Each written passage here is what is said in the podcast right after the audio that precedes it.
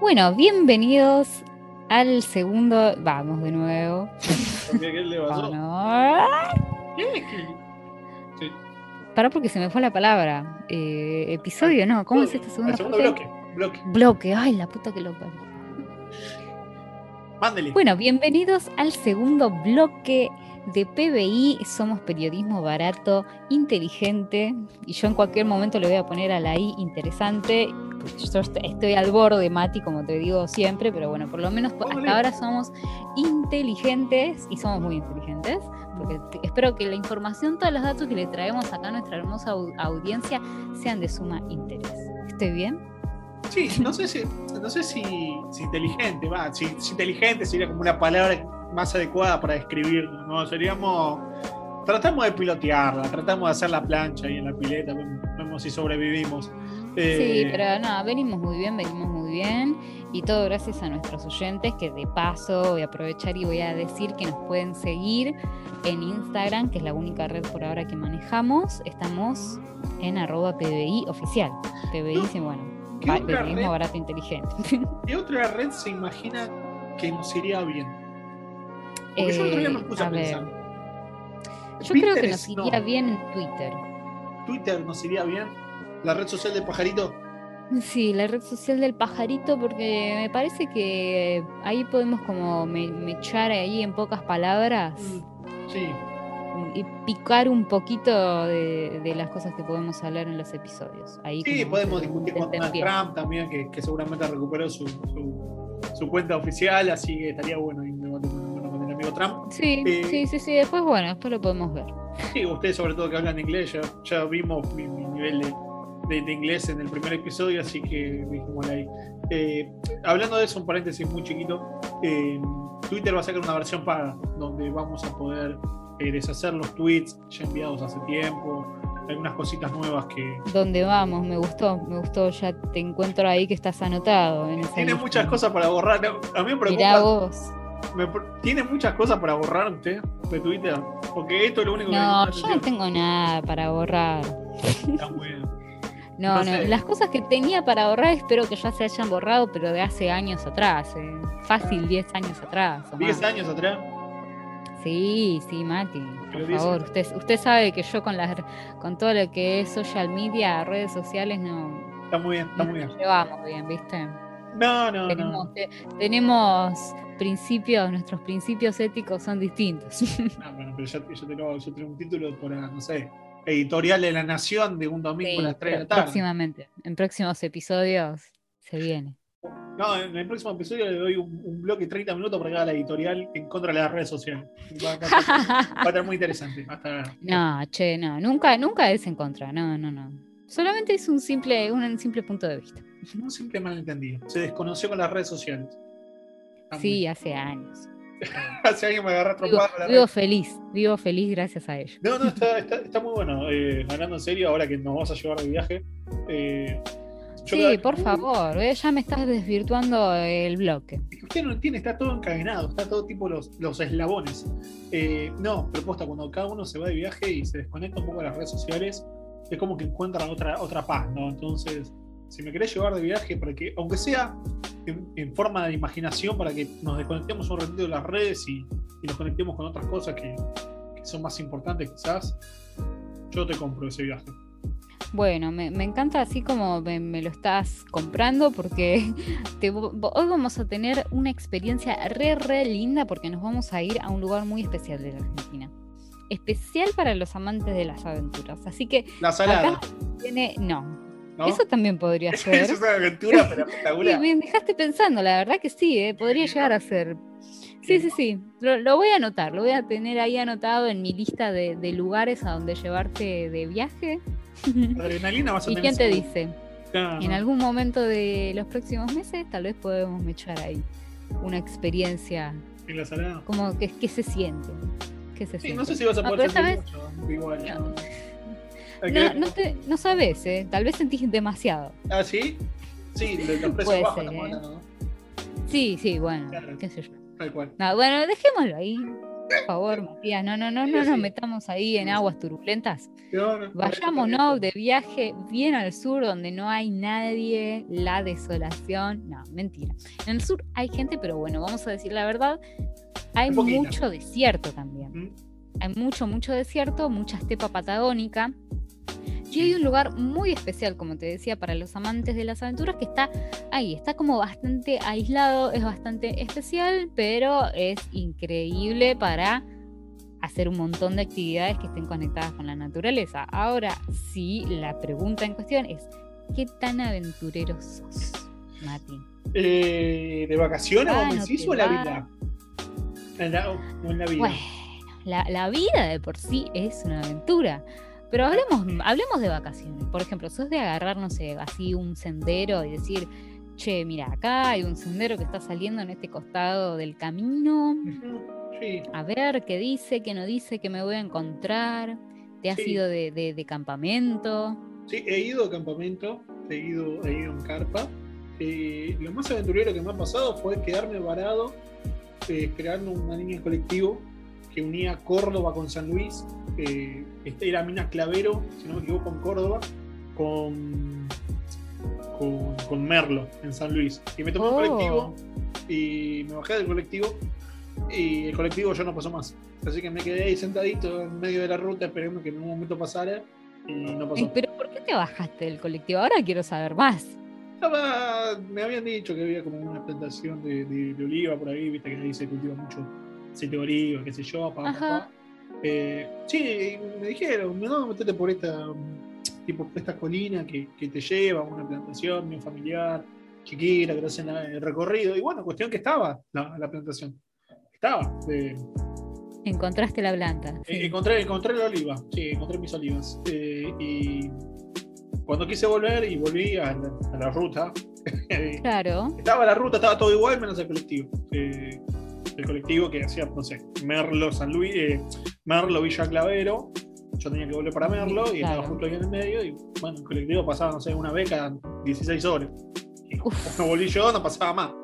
Así que bueno, de, sentado ahí viendo si, si vivía o no vivía, básicamente, ¿no? Pues, pero tampoco estabas en el medio de la estepa patagónica, como te venía diciendo. Estabas ahí entre dos ciudades que son re Así que en alguno de los próximos episodios podemos ir de viaje para aquellas zonas. A quedarnos varados en medio de, de, Mina Clavero, está muy bien. Sí, bueno, pero eso, bueno, viste que vivir una aventura así es como que te llena de, preguntas. Estás muy, digamos, lanzado al destino, porque es como ¿Qué va a venir? Era si sobrevivía o no sobrevivía, básicamente era, bueno, eso. Toda la incertidumbre, ¿no? Pero en parte, no sé, a veces está bueno tener una experiencia así. Por ejemplo, yo, yo admiro mucho a los que se van de, viaje y de mochileros, exactamente, haciendo dedo directamente. Bueno. Como bueno, paras un camión en la ruta, te subís a, a la parte de atrás de una camioneta. A mí, a mí eso, yo solo lo haría. Si me iría con vos, no sé si lo haría. No sé. Uh, ah, si lo haría en grupo. Que, me iría con vos, pará. No, no, capaz no como muy machista lo que dije, no, no quiero parecer así. Pero quizás cuando uno va solo es como que está como más libre y dice, bueno, mucho solo.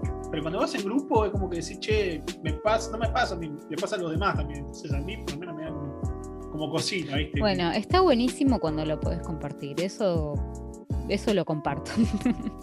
¿Cuando puedes compartir el riesgo o cuando compartir la aventura? Cuando puedes compartir la aventura, que ahí estás compartiendo claramente los riesgos. Mm, sí, depende de qué tan riesgoso. Pero yo quiero saber qué tan riesgoso es el viaje que me vas a llevar hoy. A ver si te bueno, hoy, A ver, tiene sus cosas riesgosas este viaje, pero tampoco es que nos estamos yendo de, mochileros, que podés llegar a ir de mochileros ahí, pero este es un lugar a donde podés ir en avión, o sea, estamos, estamos tranquilos, nos podemos quedar en un hotel, podemos contratar excursiones, depende, claro, depende de tu presupuesto. No hay. ¿No hay? bueno, se puede, vivir igual, pero con un montón de otros riesgos tal vez. No, eso depende de vos como tú sepas manejar con mapas y todo eso. La verdad es que la aventura te la armás. Siempre uno se la arma la aventura. Sí, y más como estamos diciendo ahora, cuando vas sin presupuesto. Así que, nada. Bueno, Yo- pero en este te- lugar se puede ir. ¿eh? Puede ir y te voy a ya pasar a contar de qué se trata, porque hoy Sí. nos estamos yendo de nuevo hacia el sur, como ya te venía diciendo, a una, lo- a una de las localidades más jóvenes que tiene el país. Estamos yendo al Chaltén. ¿Qué tal, Eh, me, me- me suena un montonazo, no conozco, pero sí es como viaje de turismo caro. Ya me decís Chaltén, me suena caro. Te suena caro. Bueno, puede ser que tenga algunas cuestiones que ahora te voy a pasar a contar por qué podría llegar a ser caro, pero la realidad es que justo al Chaltén van un montón de mochileros. Y sabemos bien que cuando te metes en una aventura como mochilero, tu presupuesto Sí. es como reducido, porque tal vez pasas un montón de meses afuera dando vueltas y bueno, tenés que ir fraccionando el dinero, no podés andar gastándotelo todo en una semanita. Así que el Chaltén en ese aspecto es completamente accesible para, para poco, para bajo presupuesto. Ujú. Hay un montón de hostels donde podés ir a dormir y después las, las, las cuestiones turísticas que se ofrecen ahí las podés hacer sin, sin pagar. Y ahora te voy a pasar a contar un poco de este lugar. Es como para irse a vivir en un hostel, como me decís. Sí, lo podés hacer tranquilamente. ¿eh? Entonces el nombre me engañó, pero me dio vuelta como una media. Sí, ahora te voy a decir, te voy a contar que el nombre en realidad también significa otra cosa. Así que ¿Ah, sí? eh, sí, sí, sí, sí, sí.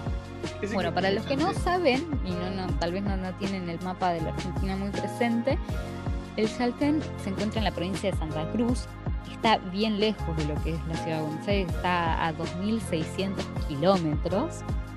Para ir y venir. Tal cual, tal cual. Imagínate que según Google Maps, si fuéramos en auto directo hasta el Chaltén sin parar, tardaríamos 34 horas. O sea, Y, bueno, y si vas en micro, multiplicarlo por enorme. 20, más o menos. Es enorme la Argentina, por eso nada, si uno quisiera emprender un viaje tan largo, sí o sí tenés que ir a hacerlo en distintas etapas, ¿no? Eh, no por nada sí. somos el octavo país del mundo, ¿no? O sea, de extensión tal como, cual, tal cual. Un gigante, qué mapa. lindo. Qué lindo, ¿no? Va, yo por lo menos estoy muy orgullosa de lo que somos como territorio, como país, como nación. Así que bueno, volviendo un poco al tema del transporte, como te comentaba al principio del programa, o sea, la, la forma más rápida de llegar hasta allá y la más cómoda tal vez es ir en avión, obviamente que estamos hablando de, de- de otro valor, sí. y el viaje en realidad se hace hasta la localidad del Calafate, que el Calafate seguro que lo escuchaste. Sí, no, es hermoso Calafate. Es muy lindo, ahí vas a los glaciares, el Perito Moreno, espectacular. Pero Sí. ya cuanto más al sur te vas, viste, como más caro. El es por lo más menos. caro porque todo allá se intensifican los precios por el transporte, ¿no? La comida es mucho más cara. Pero te comes un jabalí, un ciervo. pero allá sí es, Ah, es no, zona de, de- de todos esos, esos bichitos, tal cual. pagás en bitcoins. Pero feliz. Pero feliz, exactamente. Y bueno, una vez que llegas ahí al Calafate, que uno diría, bueno, llevo al Calafate y me voy al Chaltén, está cerca, pero tampoco es que está a 40 kilómetros. sí o sí te, te tenés que tomar algún, algún transporte, algún bus o alquilar algún auto y recorrer más o menos unos 214 kilómetros. O sea, estás a unas 3 horitas, Sí. la velocidad que vayas, desde el Calafate al Chaltén.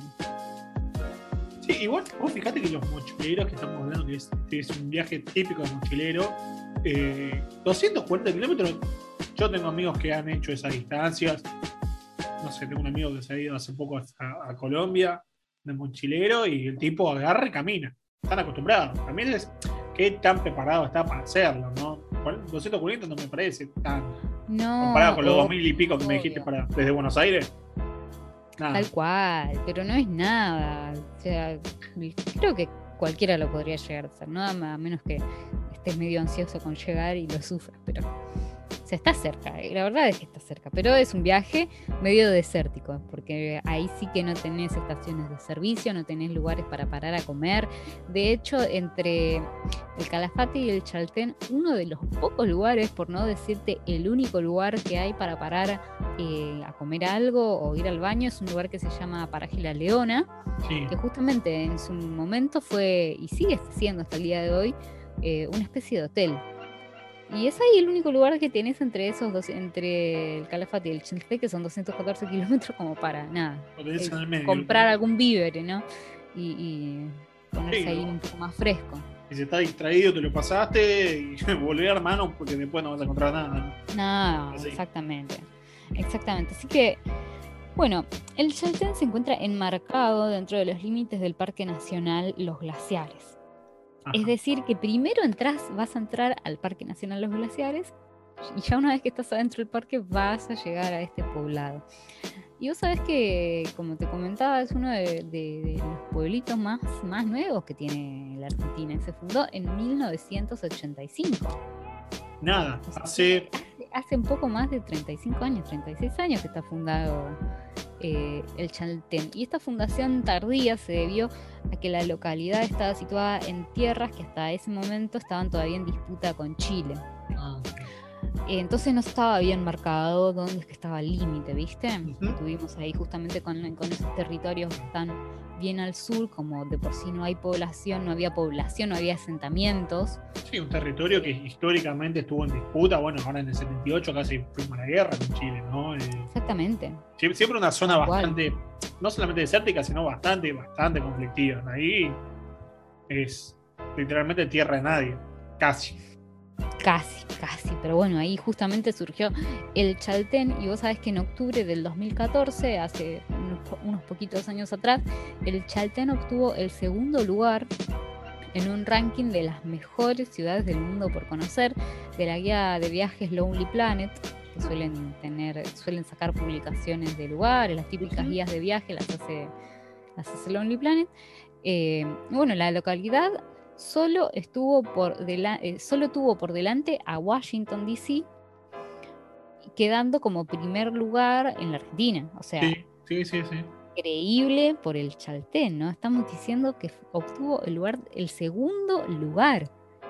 El segundo lugar de todo el mundo, la segunda De todo el mundo, exactamente, para conocer, ¿no? Ah, Increíble. Si eso no te atrae turista negra, no sé qué te va a traer, que, lo reciba por eso, Por eso mismo, por eso mismo. ¿Cómo no, no poder ir al Chaltén? Y ahora te voy a seguir contando porque hay una gran característica que tiene el Chaltén. Y vos sabés que, hablando que estamos diciendo tanto Chaltén, Chaltén, pero ¿qué significa eso, no?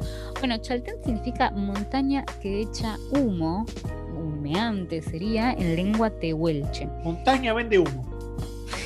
Reducido a porteño. No, no, no, por favor, Mati. Esas cosas vos nada más las decís y son tus ocurrencias. Ah, pensé que me ibas a decir, vos sos el único que vende humo. Pero no, no. No, no, me quedo ligada a eso. Montaña que vende. Bueno, te cuento un, poquito más de, por qué, ¿no? Esta, la localidad se encuentra prácticamente a los pies del cerro Fitzroy, que los primeros habitantes de, la zona lo habían nombrado como Chaltén.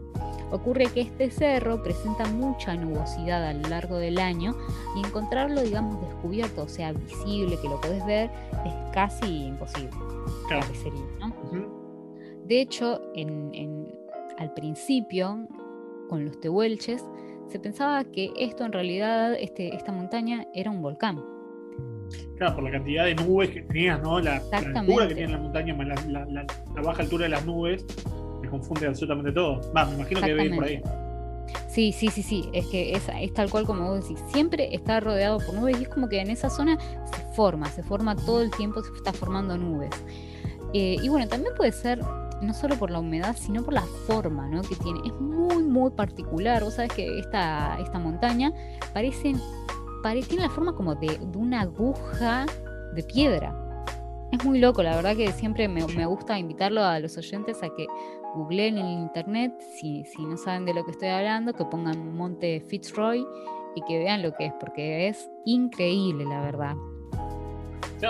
me, imagino, me, imagino. Aparte, si vos te pones a pensar, capaz no lo tenés todo el tiempo presente en la mente, pero te dicen Fitzroy y, y automáticamente lo ligás. Yo por lo menos me pasa eso Fitzroy, Aconcagua, Cerro Tronador, son todas como montañas emblemáticas de la Argentina, ¿no? Que uno, yo por lo menos, eh, las tengo como muy, muy, muy presentes. Sí, sí, sí, sí, tal cual, tal cual como vos decís, mira, con decirte, Mati, sí. yo tuve la suerte hace unos cuantos años atrás de ir al Calafate. No llegué a ir al Chaltén, porque estuve apenas un fin de semana, y eso a su vez fue mi primer viaje en avión. O sea, fue como una gran mezcla, ¿no? O sea, la primera vez que viajé en avión, viajé al Calafate. Y con toda la emoción y con todo el vértigo de, subirme por primera vez a un avión y no saber qué iba a sentir, las sensaciones ni nada, cuando estoy llegando al Calafate, mm yo estaba prestando mucho mucha atención a, toda la cordillera de los Andes y vos sabés que desde el avión veo al Cerro Fitzroy. Ya lo ubicaste, ya te Lo ubiqué alto y dije, no lo puedo creer. Ese es el Cerro Fitzroy, ahí está el Chaltén, wow. O sea, de, tanto haber visto fotos y documentales como que tenía la imagen ya grabada, grabada en mi, en mi mente. Y cuando lo vi desde la altura, fue como, ahí estás, ahí está el Cerro Fitzroy, existe, qué lindo, ¿no? Cuando lo puedes ver. Así que nada, le tengo como un gran cariño a esa montaña. yo creo que, ya, todavía no... es amor, ¿viste? Ya, ya, ya rosa lo romanticismo. Sí, sí, sí. Bueno, hablando de romanticismo, dentro de unos episodios te voy a traer mi más grande historia eh, romántica con, un lugar. Te la voy a contar. Sí, sí, bueno, chicos, eh, vale la dos semanas ordena y nos va a estar contando cómo se chocó una piedra. Eh, hermoso título de venta. No, sabes que no era una piedra, era un volcán directamente. Bueno, chicos, eh, también con Ornella estábamos pensando en sacar otro podcast, dentro de poco lo vamos a estar, lo vamos a estar eh, publicando, eh, y esas historias nos va, va a contar en otro espacio. Sí. con un volcán. volvamos, volvamos de nuevo a lo que estábamos hablando y todo lo demás quedarán para episodios futuros. Pero volvamos a hablar un poco del Chaltén. Y no solo es, la, es uno de los pueblos más chiquititos, ¿no? Porque es apenas un pequeño poblado, más chiquititos. Miento, es chiquitito, pero digo, no solamente es uno de los pueblos más nuevos que se formó acá en la Argentina, sino que está poco habitado. Según el último censo, que, que fue en el 2010, apenas hay unos 1.600 habitantes. E incluso hasta el día de hoy carece de ciertos servicios, como ser el de, gas natural por cañería. O sea, ahí todavía en el Chaltén se siguen utilizando garrafas, exactamente. Por eso es lo que yo te comentaba más al principio, Mati, que la verdad es que sí, hay otras cosas que se, otros gastos que se intensifican, porque todavía hay faltante de, infraestructura, ¿no? Pero bueno, son pocos habitantes. Eh, y nada, sale todo más caro. la verdad es esa, ¿no? Aún así.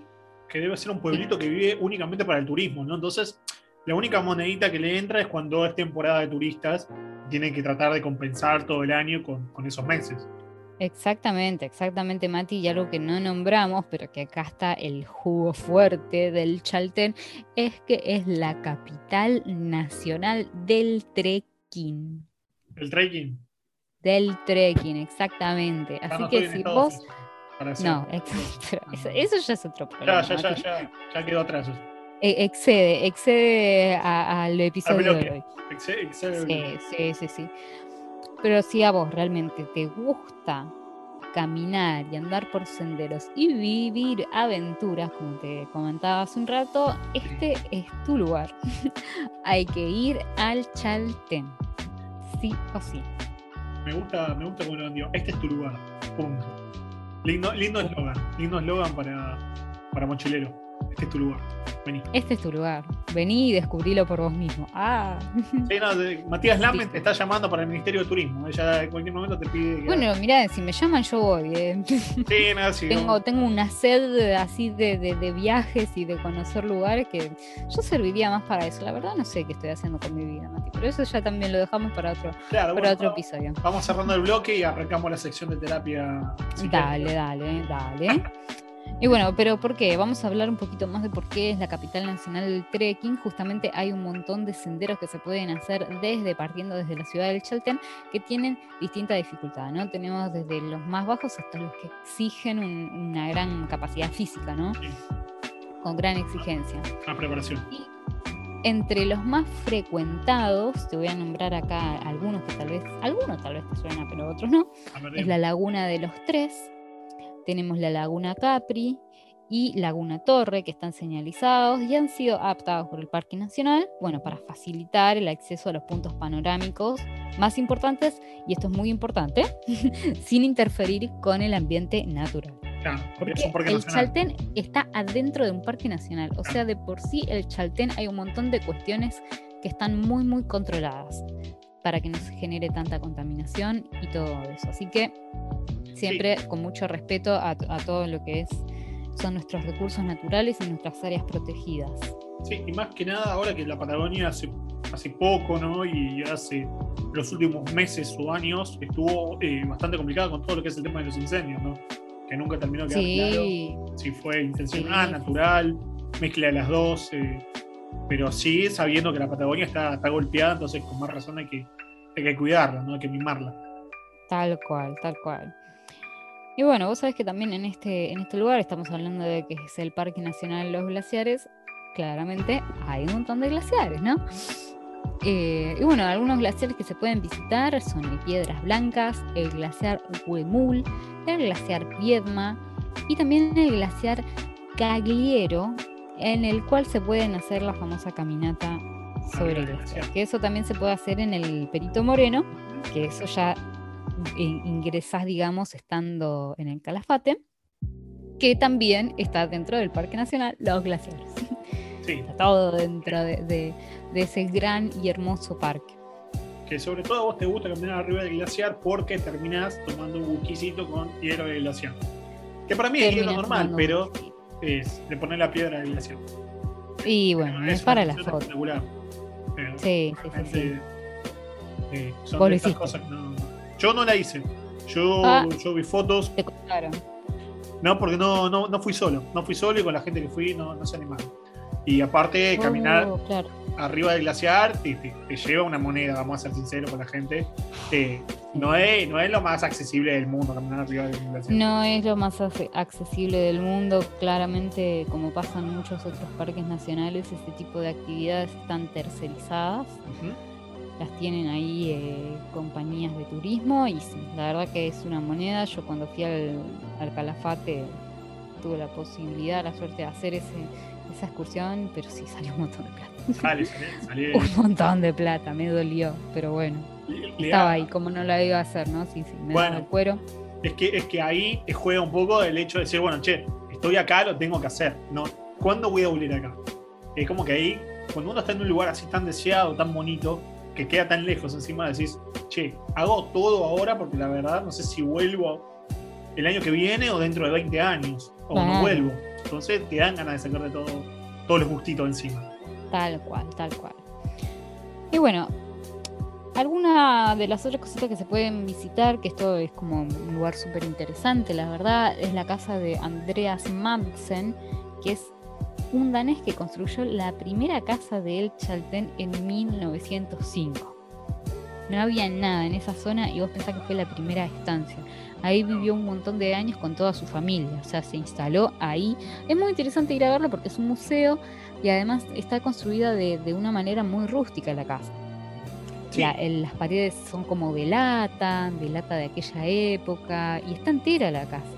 Y encima, se recuidó, ¿no? Mm. Y encima pensar que es una estancia, ¿no? Que supuestamente para alguien que, tiene una monedita, medio una choza de adobe, si ya está precariamente construida, siendo una estancia, imagínate lo que eran las otras casitas cuando se empezaron a construir. No, claro, es que el tema es que ahí, bueno, en el sur es muy, es muy crudo el clima. Sí, ¿no? Es muy crudo el clima. Si en aquella época nos pensaba que el mundo estaba poco conectado, imaginémonos lo que era el sur, ¿no? Que ahí sí que no había nadie, ¿no? Absolutamente nadie. Por eso la zona del Chaltén estuvo tantos años que no se sabía bien si era chileno o era argentino, porque no vivía nadie directamente, era tierra, parecía que de nadie. Era todo, todo tierra virgen. Tal el que va y pone la, banderita, listo, andá y sacalo.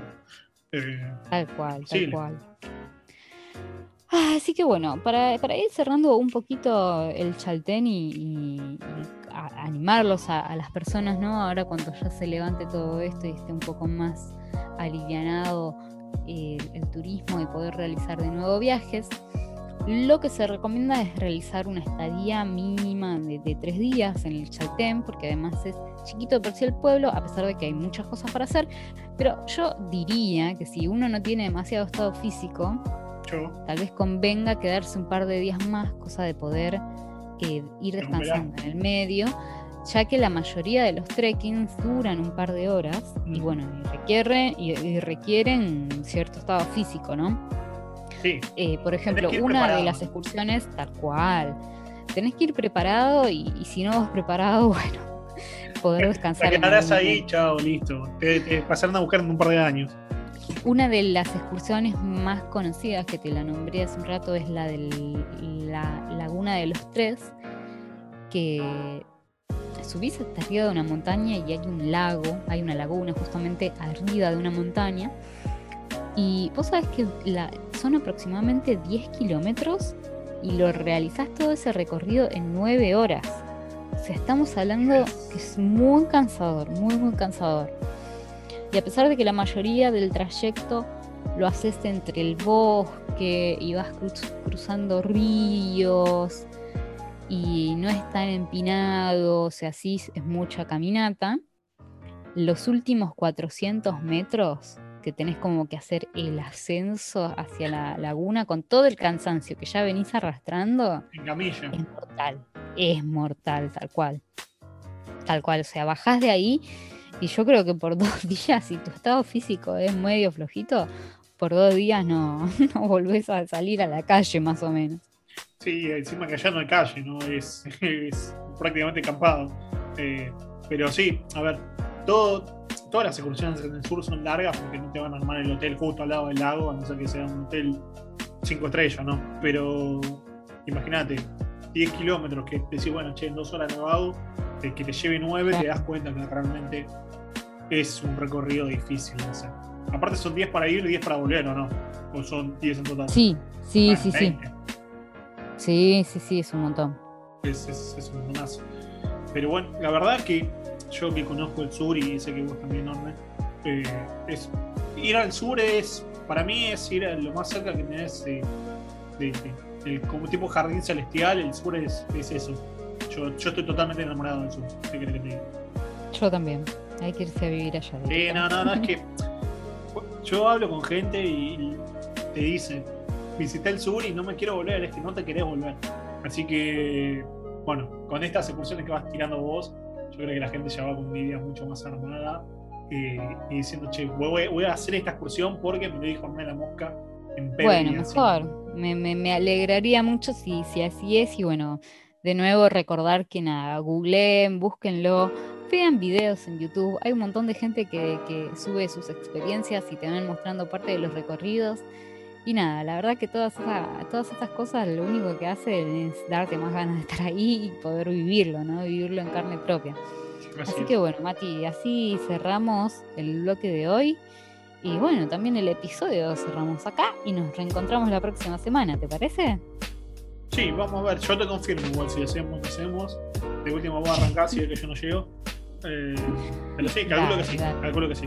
No, así es, hemos llegado al final de, PBI, un nuevo episodio, un nuevo capítulo, como quieran ver, una segunda temporada, yo sí, eso seguro. Así que nada, Orne, la verdad que a mí, sinceramente, me hiciste acordar un montón de cosas de, de, cuando fui al sur hace unos años atrás eh, y te dan ganas de volver a, revivirlo. Así que vamos a estar subiendo un pequeño videito ahí Buenísimo. a, arroba PBI oficial para la gente que, tenga como un gustito, ¿no? Como que tenga un pequeño tráiler de lo que es conocer el sur, que sinceramente es un, es un viaje de vida. Eh, si estás en mal estado físico, realmente, literalmente es un mal estado. Es, un viaje de vida, sí. Pero cuando vas y volvés del sur, te juro que a mí por lo menos volvés con los ojos brillados. Así que nada. Bueno, Orden, te saludo, te mando un abrazo enorme, un beso enorme también. Ya no choco más el codo porque me cansé del distanciamiento social. Así que bueno, te mando un abrazo enorme y nos vemos en el próximo programa. ¿Vale? Hasta la próxima. Chao, chao.